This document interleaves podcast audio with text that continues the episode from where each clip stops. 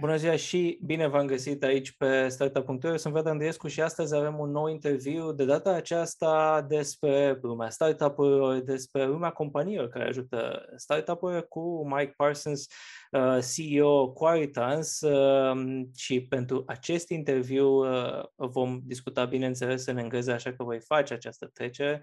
Mike, nice to have you here on startup.ro. Thank you, Vlad. I'm super keen to talk about the world of startups with you, and hopefully we can learn also from all of your viewers. So happy to be here. Thank you. So Mike, you founded a startup in 2016, if I'm not mistaken. Yeah, it was in San Francisco. That's correct. Yeah, it wasn't my first one. Maybe it's, who knows, maybe it's not my last one, but yeah, it's absolutely good. So just to do a bit of background for our viewers or listeners, then the startup joined the Qualitance. You have been the chief innovation officer in Qualitance, and from May 2020, you have been the CEO. So tell me about this journey from when you became the CEO of Qualitance. Not the greatest times, in the midst of the pandemic. How has been the last 18 months for you? It's funny that you talk about the timing. My wife makes this joke that I have the worst timing in the world, because I was here in Bucharest in March of 2020, where we were announcing that, after many years of being the innovation guy, I was going to be taking on some new responsibilities as CEO. And it was literally just as the lockdown was starting. So enormously challenging, because obviously we have an office in Australia where I'm based. We have clients in the US. So for the last year and a half, Vlad, I have been waking up in the morning, doing calls with the US early, then working with the team in Australia and our clients in Australia. And then you guys all wake up. So then I get on the Zoom calls in the evening. And so I haven't been able to travel until right now, here in November 2021. So I'm relieved to be traveling again. But as you can imagine, a big challenge being a remote CEO with a big team in Bucharest. But the great news is we're still here and we're still living. So I feel like with all the challenges the world has produced, I feel like that's a win, don't you? Yeah. You mentioned that you've been the innovation guy in Qualitance before becoming the CEO. How does basically your job changed with this switch? Yeah. So it's interesting, because what you effectively have to do when you're an innovation lead, and really within any organization, if you are the owner of a practice or a division or a particular area, you become very obsessed with that area. Okay, so the way you work is all about, in my case, was all about innovation. So applying sort of lean startup, working in agile design thinking, these sorts of practices. And then, you become very obsessed with each challenge that the client would like you to solve. But when you're the CEO, you have to have this amazing capacity to go very broad across people, product, promotion, and hey, you have to ask the question, are we making money at the end of the day? And you have to do that across 3 different continents. You have to do that across different time zones. So you have to change from being deep to breadth to width. And this is the key transition. And you see a lot of managers really struggle because when they're in their early days, they're an expert in one thing for themselves. But then when you're as a CEO, you have to be a big generalist across the business and helping, training and mentoring everybody that works in the team.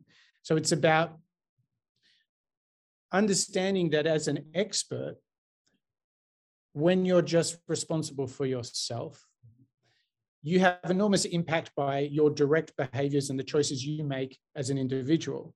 So you become very focused on yourself. But as you go to higher roles in the organization, you have to spend more time as a more of a mentor and a coach to others to get them to be successful experts. And the challenge there is that a lot of people succeed as being an expert for themselves, and they use the same tactics when they become responsible for other people. But the problem is, when you're responsible for other people, you have to change your mindset, like I said, more into a mentor or a coach. And frankly, not many people understand this paradigm because it's not talked about a lot. And so this is one of the great things, is just because you're a great developer doesn't make you a great CTO, because often the CTO is all about getting all the other developers working well. Yeah. I suppose that my favorite metaphor regarding this topic is comparing it to sports. Even if you were a great champion, it's not a fact that you're going to be a great coach. Totally agree, and we've seen so many examples of that, haven't we, Vlad? Where great players don't always end up being great coaches. Mm. So you said that it's gonna be. It was challenging because it was all done remote in the US, Australia, Romania. I mean, Qualitance has been kind of a hybrid company for some years with different offices in different countries. But what was the main challenge in working like this? Well, I would say that we were really used to high frequency contact in person. And whenever you're working on complex problems, there's nothing better. You know what it's like. Let's just get everyone in the room and we get out on the whiteboard and we'll work it out. And what the other good thing about when you're working in person is that you're able to say, let's take a break. Let's all go have lunch. You talk over lunch. Maybe you take a little bit of a walk. You get new energy and you go again. And you lose a lot of that intimacy. You lose a lot of that social connection when we all move so dramatically to virtual ways of working. And I think that's at the heart of the challenge, is that then it's hard to structure time to work on things together. And what I've noticed, Vlad, is that when you don't have the chance to chat about it over lunch or at the coffee machine, I've discovered that a lot of work is actually done there around alignment and understanding that doesn't happen in the meeting room. And so I noticed the absence of that, and that was a huge challenge to being forced into like 100% virtual for such a long time, essentially a year and a half. Really challenging. So we're going to go a bit and talk about the startup world, but before we do that, I want to stick a bit more to the subject of Qualitance and how were the last 18 months or so in terms of business. In the end, with all these challenges, how were the last 18 months for Qualitance? Yeah, I would say that one of the things that we did last year, in 2020, the first time, that first peak of COVID, we made a decision to what we called No Man Left Behind, which was, as you can imagine, in that Q2 period, a lot of our big enterprise clients faced huge uncertainty. They'd never seen something like this before. And as a result, we had a lot of challenges extending, continuing projects in Q2. Obviously that normalized, but we made a very conscious decision not to do a lot of firings or reducing the workforce at all. We said, no, we're going to keep everyone together. So obviously that was pretty challenging in terms of compared to a normal commercial year where you don't have these sort of disruptions. It felt a little bit like 2008 when I was running an agency in London and Lehman Brothers crashed. I remember that really was a huge unknown time, a lot of uncertainty for the corporate clients. I think what's great about this year is we've grown in headcount sufficiently, like really, really quite significantly. But the other thing is we just continue to do not only great work in our strength areas, financial services and energy and so forth, but you might have seen we did an amazing project with Anastasia Soare, who's a very famous Romanian entrepreneur. And great story about that. For me, one of the biggest wins is that we met her team, worked with her team, launched a global mobile application to transform your personal beauty and some really cool like AI technologies inside of that. And we have never met them once in person. And so I'm so proud of the team because we were in a new category of health and beauty, and we managed to create a global app.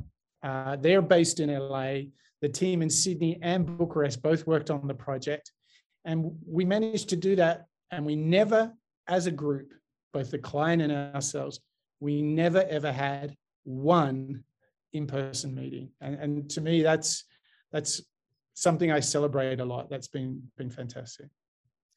So switching the conversation to the startup topics, but remaining in the pandemic, bigger subject. I know that you during this time you talked with over 100 C level executives in global companies about what changed during these times. So what were the key takeaways from these talks? What have you learned? Yeah. Ooh, there's so much to share, Vlad. I'll try and be concise for you. Without a doubt, if you look at the larger enterprises, their biggest challenge is complexity of people and complexity of technology. It's an incredible burden. I would say, particularly those in healthcare, financial services sectors, feel that they're held hostage by their legacy systems. And the reason this is such a big issue, because they want to grow fast. And if you're a bank, you want to keep up with Revolut, but maybe your legacy systems don't enable you to move that fast. This is a massive problem because what everybody's doing is putting in new platforms and services to try and keep up, but they're actually making the architecture more complex. And that complexity means it's harder to move fast. So this is a huge challenge. Now, another part of the big thing that we discovered doing this global trends report is that all of a sudden, the last 2 years, it's all about serving customers in every single channel, and particularly having an end-to-end journey in digital. Now, many companies were thinking about this in 2019, but all of a sudden, the urgency increased an enormous amount, and that caught them off guard. But here is a really interesting thing, Vlad. At the same time, large banks, financial service companies, and large brands overall were trying to be omni-channel for the customer. They then had to make all the business systems totally accessible to a remote workforce because in the snap of a finger, everyone's working remote. So basically, your employees want an omni-channel digital experience. Your customers want it. And you didn't have any warning. You didn't have any time to prepare. And this is an enormous challenge for the larger companies.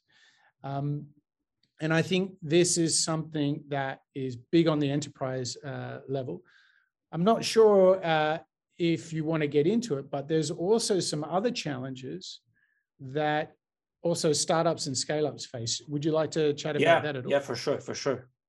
Okay. So some really big challenges here. What I would say is that finding ways to transfer knowledge between people on teams is really, really hard. Let's imagine you and I are in a startup, Vlad, and let's say you're the guru of Power BI, right? And someone says, Mike, you've got to start learning this. The problem is when I try to learn from you, Vlad, you're so busy because you're the go-to guy on Power BI. Or maybe you're the go-to guy on developing in React. You're so busy, you don't have time to teach. But if you don't teach, we as a company don't scale because you become like a bottleneck. And this is a massive issue for startups and enterprises because basically the knowledge that these key individuals have has to become more transferable. And so this idea of teaching inside of small companies, startups and scale-ups, we are all need to become much better at teaching each other so that we can grow more. Does that make sense? Yeah, but I wanted to ask you if this is an issue that's basically agnostic of working remote or face-to-face. Is it influenced by the pandemic and the remote work of today, or was it a problem before? I would say it was a problem that has been made much worse by COVID, because the classic thing is that key expert in the organization is back to back the whole day. So they don't have, there's no time in there, literally just no time in the calendar. But it's also because we don't prioritize teaching each other. So this is the big insight, that we're all teachers. And there's some great practices. If you have a look at BCR Erste, they've got some great labs and co-learning together. This is a great practice even startups can take. Another thing that was really interesting is when product teams are building a new product, the greatest challenge is not building the idea, it's agreeing and aligning on what is the idea. So it's actually getting people together to align and really understand what the product vision is, rather than, you know, in the old days, it used to be technically, can it be done? But the sophistication of software development now is so high. And if you look at the democratization of AWS, right through to Kubernetes, software as a service, product as a service, web services, we can kind of beg, borrow, and steal everything and pull it all together. But the question is, do we all really understand what we're trying to build? And that's a huge product challenge. Talking about this challenge of understanding what to build in terms of products, did the last 18 months for startups and also for these companies, bigger companies that you mentioned, that had to adapt, that had to digitalize overnight,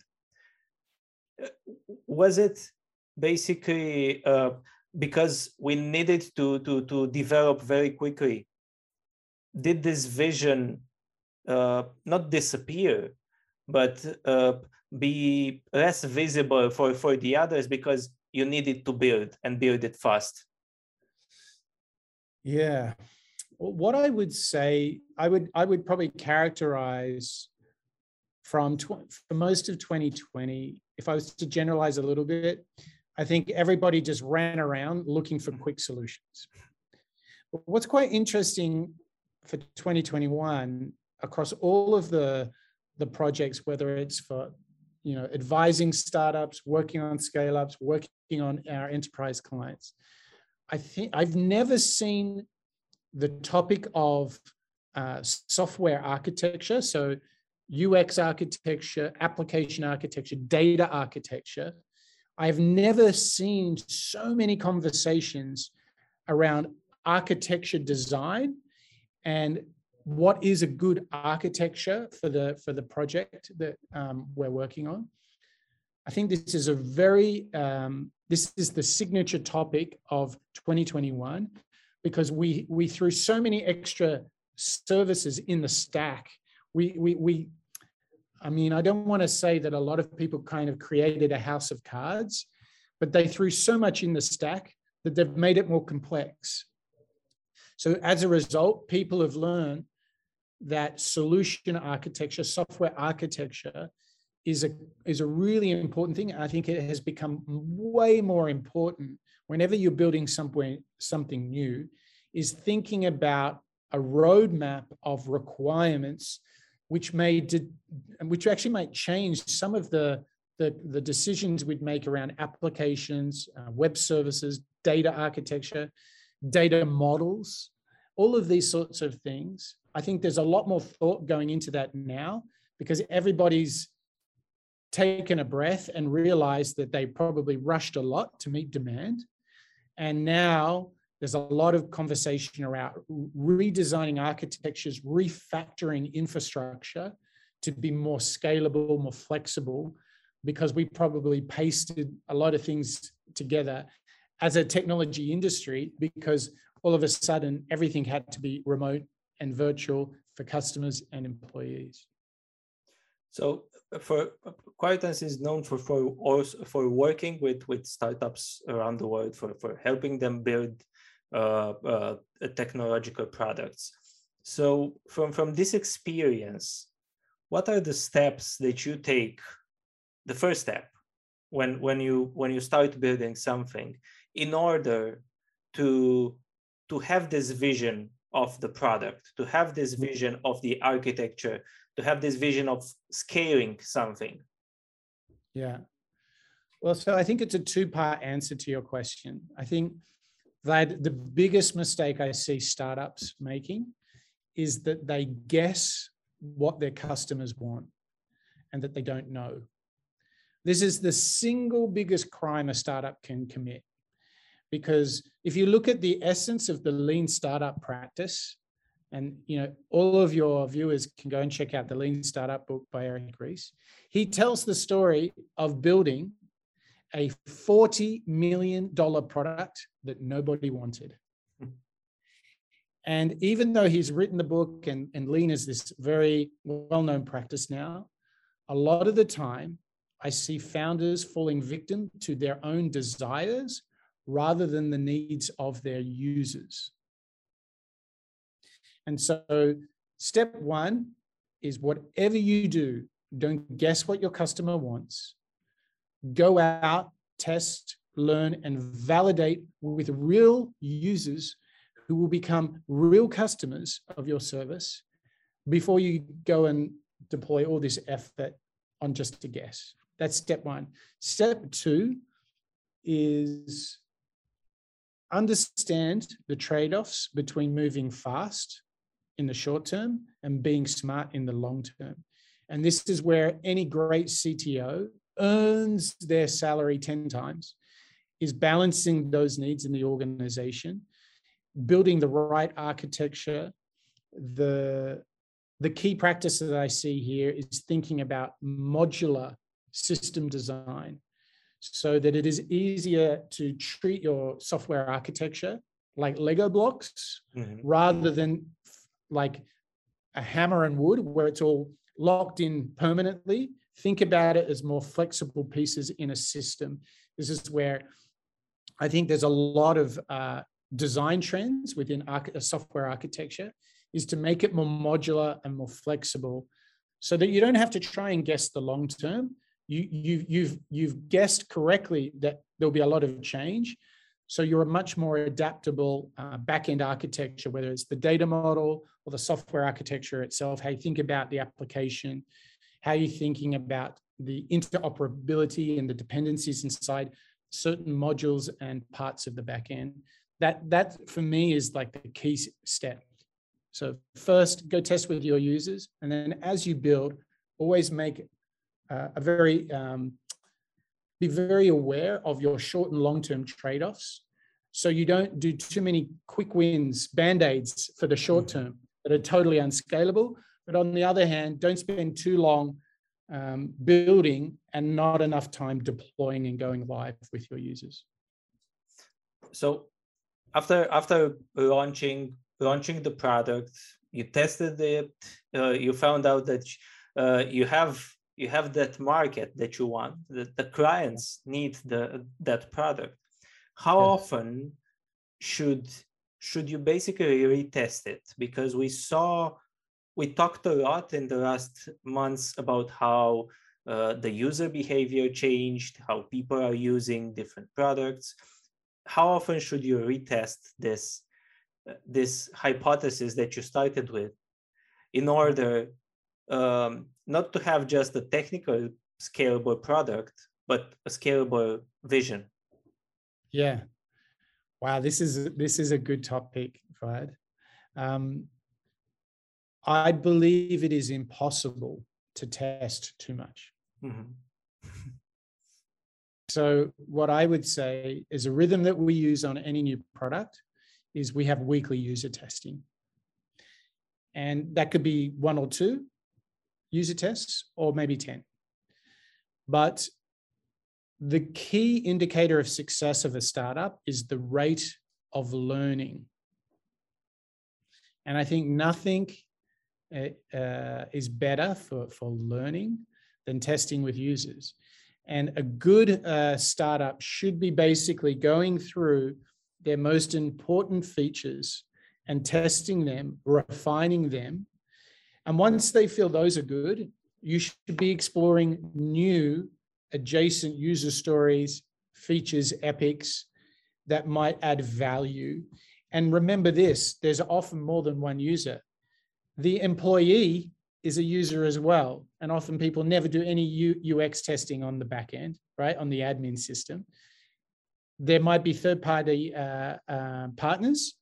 Test their user experience. Don't just test the end user. And the more that you can document your learnings and create this culture of continuous learning, guess what? Continuous development, continuous deployment becomes much easier because there's always refinements that you can make on features in the product experience. So well, everyone knows that a successful startup is a global one, that you have to start by thinking global. Mm-hmm. But sometimes in my experience, I found out that startup founders have a difficult time identifying if their vision is global or local. They can say it's global, but it's not really one. Yeah. How do you start to build the strategy in order to be really global? Okay, so that's interesting because one of the things to watch out for is if you have global ambition, take care that you're not solving a very hyper-local problem, right? If it's exclusively like it's a challenge, let me just have some fun. Let's say we've got a parking app for people in Bucharest. Yeah. Because it's like, it's impossible to get a park in the city, right? But you have apps now here. Okay, there you go. But, you know, what's interesting is that not every city has the traffic and parking problem of Bucharest. So just be careful that when you're starting on your idea, that you're not picking like a hyper-local, exclusively local problem.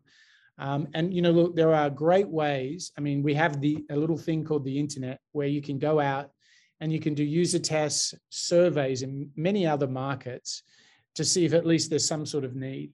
And, you know, one of the great things you could do, like if I was a developer in Romania, I would say, like, go and spend a week living in Amsterdam and test the product idea. Go and work at a local startup hub and for a week and see if there's, go and be like Sherlock Holmes, go and investigate, don't guess, go and investigate. Secondly, the best advice, if you, let's assume you've got a product that has application beyond borders and it can be used across Europe and the US and Asia. The next thing I would say is think about what it means to do business in a different market. There is also sort of privacy, tax, and legal considerations that be or could be required for your business idea. So before getting too excited about launching in America, go and work out what those privacy, legal, fiduciary responsibilities you might have. For example, something I hear, particularly on B2B startups, is that they didn't realize they have to create an LLC corporation in order to bill to US clients. These are the kind of things you need to go and investigate. But you know what? Yes, it's complex and it's a bit of a drag, but you will find if you do the hard work up front that you can indeed find really great ways to be global, but do the hard work first. Don't just assume that from those sort of, you know, tax, financial, regulatory areas that it's going to be just a walk in the park. because often it is a lot of paperwork. Often you need to be in market to file. So there's, you need a local residence as a director of the company. These kind of things come up all of the time.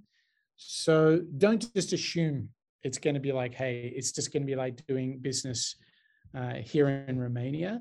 Particularly once you go out of the EU, you'll start to find there's a lot of considerations. So just do the hard work. That would be my advice. So just going back to the beginning of our conversation, we talked a bit about how these months were for Qualitance, what have you worked on? What are for you the next key strategic paths for the company right now? Yeah, I would say if I start from the inside, right? I would say calibrating with the team. We have well over 200 people on staff at Qualitance. We need to calibrate with everybody about what is this new way of working, right? Is it hybrid? How much in the office? How much at home? How do we want to set a new way of working? So I think that's a big one.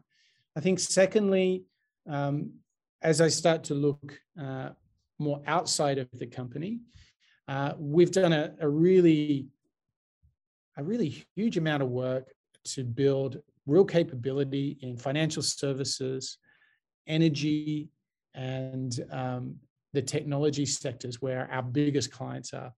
And we're really focused on those sectors. But we've got some really good traction in some new industries and new segments. What we need to do as strategic priority is really invest in understanding those areas. We do a lot of work in the media and content space, for example. We really need to go deeper on those as we grow and build more competencies in different verticals. So I'm pretty excited about that, but I'm very mindful at the moment of having that balance between our sort of external growth and the nurturing of our employees, because they're very codependent on each other. And I'm very mindful, like it's been a year and a half since I've been here in Bucharest. And so I'm just so mindful of how disruptive COVID has been. So I want to make sure that we're doing the right thing for each other in the office and that we create that new way of working. So it's a great foundation for us to go into 2022. I'm glad that you mentioned about nurturing the existing employees and talking to them. We know that the last 18 months have been complicated. Maybe productivity was good, but we still have to understand the key points of this way of working remote, how it affects us in the long term. How hard was for you as a CEO of the company to having employees, as you said, in the US, in Australia, in Romania? How hard was to motivate people and to understand their well-being in these months? So it was complex, because my first approach was to increase the frequency of contact. So I did a lot, Vlad. Maybe I held a world record in Zoom calls. I don't know, but it felt like I was breaking records. But I think the big thing is when everybody goes remote is not only for us, but everywhere, is engagement drops, because you spend less time together in person. You have a vast reduction in informal alignment and communication. And so you have to become much more deliberate about making time for connection in order to create serendipity or spontaneous connection. So it's really interesting. I'll give you one example. We have this program that our fabulous HR lead, Ina, has created. And that's all about having anyone in the company can have coffee with myself or the chairman of the company. And we plan in this, you know, coffee with Mike and coffee with Radu. And I'll be honest with you, before COVID, I would have said, oh, do we need to do, like, we just bump into each other and we all talk and connect. But we now need to plan for this kind of connection. And I've really enjoyed it. And the crazy thing is, we almost never speak about work.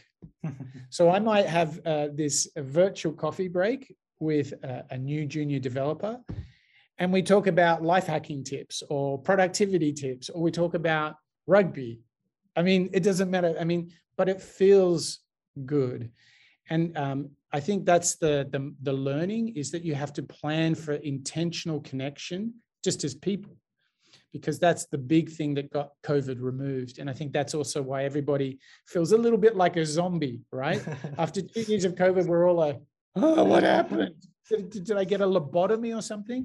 But it's, I think we just missed those really enjoyable social moments. So I think we now have to be intentional about creating them. And it's crazy, Vlad, if you had said to me in 2019, hey, Mike, you should do these coffee breaks with Mike and stuff, I'd be like, really? Do we need that? But actually, it turns out after COVID, we need that. Yeah. So, Mike, thank you very much for talking with me and saying to our audience these great stories and advice for startups and companies. Oh, you're so welcome. And you and any of your viewers, feel free just to hit me up socially if they've got questions or they've got problems they're trying to solve. I'm always very happy to try and help out a bit. So please just reach out to me, hit me up on LinkedIn, or just Google my name and you'll get to me. So happy to help. Thank you very much. And thank you to everyone who watch us. The video will be online on startup.ro, and if you listen this in the audio form as a podcast, do not forget to subscribe to any streaming platform you are using. Thank you very much.